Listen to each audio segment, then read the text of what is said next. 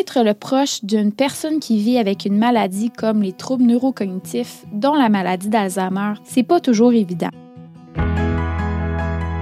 Ton parcours va t'amener à vivre des défis, des deuils, puis une multitude d'émotions. Ça se peut que tu te sentes pas nécessairement soutenu et outillé dans ton rôle, puis je te dirais que c'est normal. Mais c'est exactement pour ça que j'ai décidé de te faire une place dans mon univers.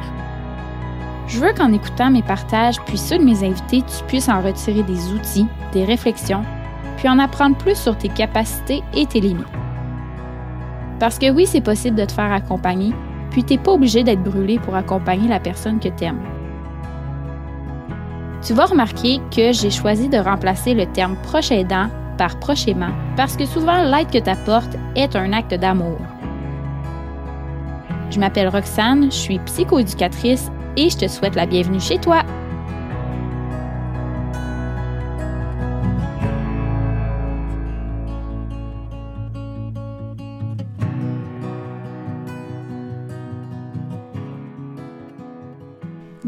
J'ai écouté une partie de podcast où la personne mentionnait que parfois, dans le brouhaha des informations, dans le brouhaha des choses à faire, on va rechercher des solutions, on va mettre des choses en action pour améliorer notre sort et ça, si possible, de façon rapidement.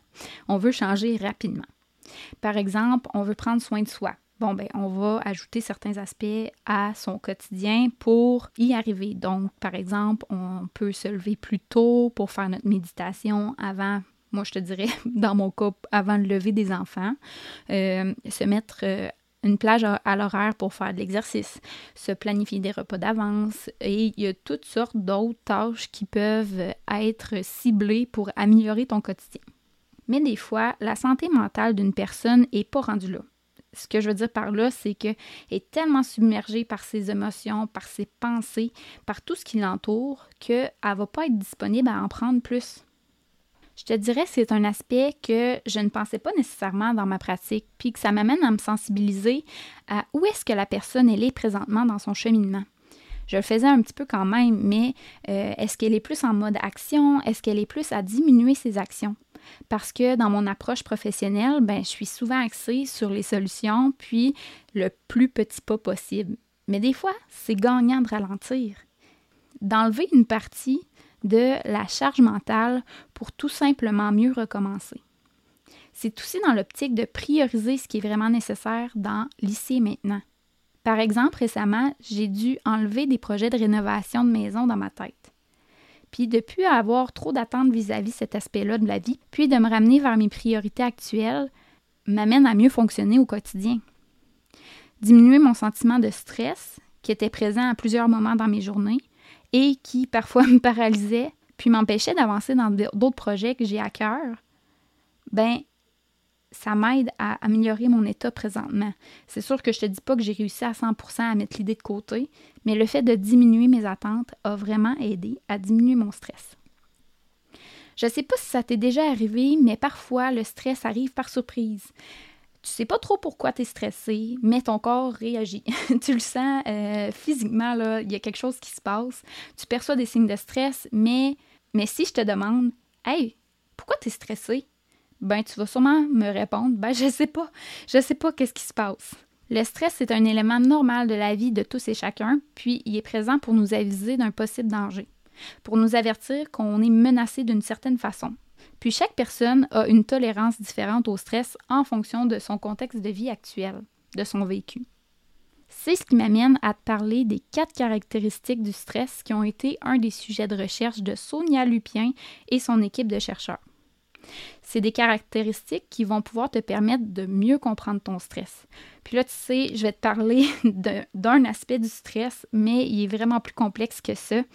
Euh, puis si tu veux en savoir plus, je vais te mettre des liens dans le descriptif de l'épisode en lien avec le livre de Sonia Lupien euh, qui se nomme Par amour du stress. Puis je vais aussi te mettre le site web du Centre d'études du stress humain qui contient quand même une bonne panoplie d'informations sur le sujet. Donc, je vais te présenter l'acronyme CINE, une lettre à la fois pour que tu comprennes bien les quatre caractéristiques. Je vais aussi te donner des exemples pour que ce soit un peu plus concret pour toi dans ton rôle de prochainement.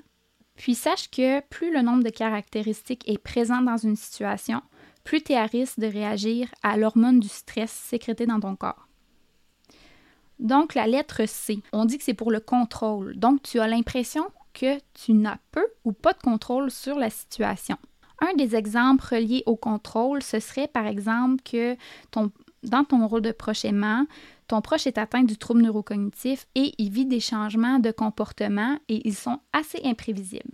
Je pense que tu en avais déjà parlé dans un autre podcast. Oui, on a une idée de ce qui peut s'en venir, mais on ne sait jamais quand est-ce que ça va se présenter. Donc, ça peut te donner l'impression de ne pas avoir le contrôle sur la situation. Un autre exemple, ton horaire se charge de plus en plus entre le travail, les enfants, t'occuper de ton parent atteint d'Alzheimer, ton conjoint, et tu sens graduellement que le temps que tu as pour toi, c'est il est plus disponible, en fait, tu n'en as plus. Donc, tu perds un peu le contrôle sur ton horaire. Le I, c'est des imprévus, donc des événements inattendus ou des événements que tu ne peux pas savoir d'avance. Par exemple, ce pourrait être quand tu es au travail ou dans une activité, puis que tu reçois un appel d'urgence de ton proche. Il mentionne qu'il a besoin de ton aide. Fait que là, tu dois t'occuper de cet imprévu-là et mettre de côté ce que tu es en train de faire. Ça peut aussi parce que tu es en train de préparer une sortie à l'épicerie avec ton proche, puis soudainement, il vit un état de confusion, il veut pas coopérer pour cette sortie-là. C'est un imprévu qui va t'amener à revoir ton horaire et à te réorganiser pour faire la tâche en question. Pour ce qui est du N, c'est la nouveauté, quand tu vis une nouvelle expérience. Par exemple, tu vis avec un proche atteint de la maladie, puis il y a un nouveau service qui entre en place pour t'aider dans la maison. La nouveauté peut t'amener un stress considérant que ben, c'est une nouvelle personne qui entre dans ta vie, dans ta routine, dans ta maison. Et considérant que la maladie d'Alzheimer, c'est un trouble où les capacités de ton proche diminuent, c'est possible que lorsque de nouvelles pertes se présentent, ben, ça t'apporte des nouveaux défis, un ajustement. Donc ça, c'est des exemples par rapport au N. Le et, E accent aigu, c'est quand tu sens que ton ego est menacé. Quand tu sens que tes compétences, tes capacités sont mises en doute. Par exemple, tu prends un temps dans un groupe de prochainement pour expliquer ta situation, mais on remet en question ton approche euh, ou, exemple, tu as entendu quelqu'un parler de son vécu et toi, tu, tu agis pas comme ça, donc tu remets en question ton approche, tes capacités à accompagner ton proche. Ou à un moment donné ou à un autre dans ton rôle de prochainement, tu te sens dépassé par les tâches. Euh, tu trouves que c'est difficile pour toi de répondre aux besoins de ton proche. Bien, ça se peut que tu ressentes de la frustration, une certaine incompétence, puis encore une fois, te remettre en doute. Il y a plein d'exemples que je pourrais te nommer aujourd'hui, mais euh, je pense que ce que je t'ai apporté comme exemple peut quand même t'amener à mieux comprendre l'acronyme CINE. Et je crois que ton rôle de prochainement te rend propice à côtoyer ces caractéristiques-là assez fréquemment. Là, tu te demandes peut-être, OK, mais là, qu'est-ce que je fais avec l'information après ça? En fait, ça va être de mettre en place des stratégies adaptées à ton besoin, à la situation que tu vis, qui pourraient te permettre de mieux faire face à ton stress. Quand tu comprends les quatre éléments, ben, tu es en mesure de mieux réagir au stress, de cibler des stratégies à utiliser.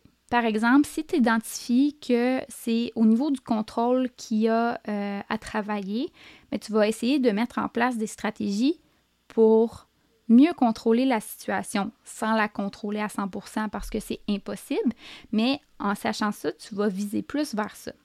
Si c'est plus au niveau de l'imprévisibilité, euh, tu pourrais élaborer un plan de secours pour une situation d'urgence qui pourrait se produire sans préavis.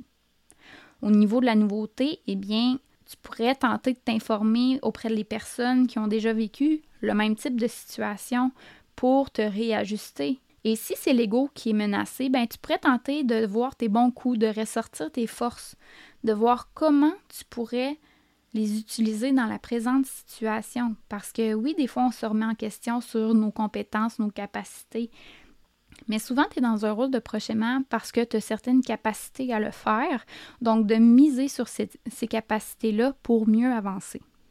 Donc, en fait, cet acronyme-là te permet de travailler avec ton stress pour qu'il y ait moins d'impact sur ton fonctionnement, sur ta santé physique et mentale, et que tu puisses continuer d'avancer dans les divers défis de ton rôle de prochainement. Et dis-toi que chaque personne vit du stress, que c'est normal, puis que, comme j'ai mentionné tantôt, le stress, ben, c'est sûr que c'est plus compliqué que simplement l'acronyme CINE. Donc, si jamais tu sens que dans ton contexte actuel, tu dois pousser un petit peu plus loin dans tes réflexions, dans tes outils, ou que tu veux juste simplement en, savoir plus sur le sujet, gêne-toi pas pour aller chercher de l'aide, de consulter un professionnel ou même d'en parler à un de tes proches pour pouvoir avoir un accompagnement supplémentaire dans ton cheminement. Et dis-moi, est-ce que tu te reconnais dans une ou plusieurs des caractéristiques du ciné? Crois-tu que ce serait utile pour toi d'avoir cet acronyme-là en tête quand tu vas vivre une situation jugée plus stressante? C'est ce qui met fin à l'épisode d'aujourd'hui. J'espère que ça t'a apporté des nouvelles connaissances, des réflexions pour ton rôle de prochainement. Si tu as des questionnements, puis surtout si tu as des idées de sujets que tu aimerais que j'aborde dans les prochains podcasts, viens me parler, ça va me faire plaisir de discuter avec toi.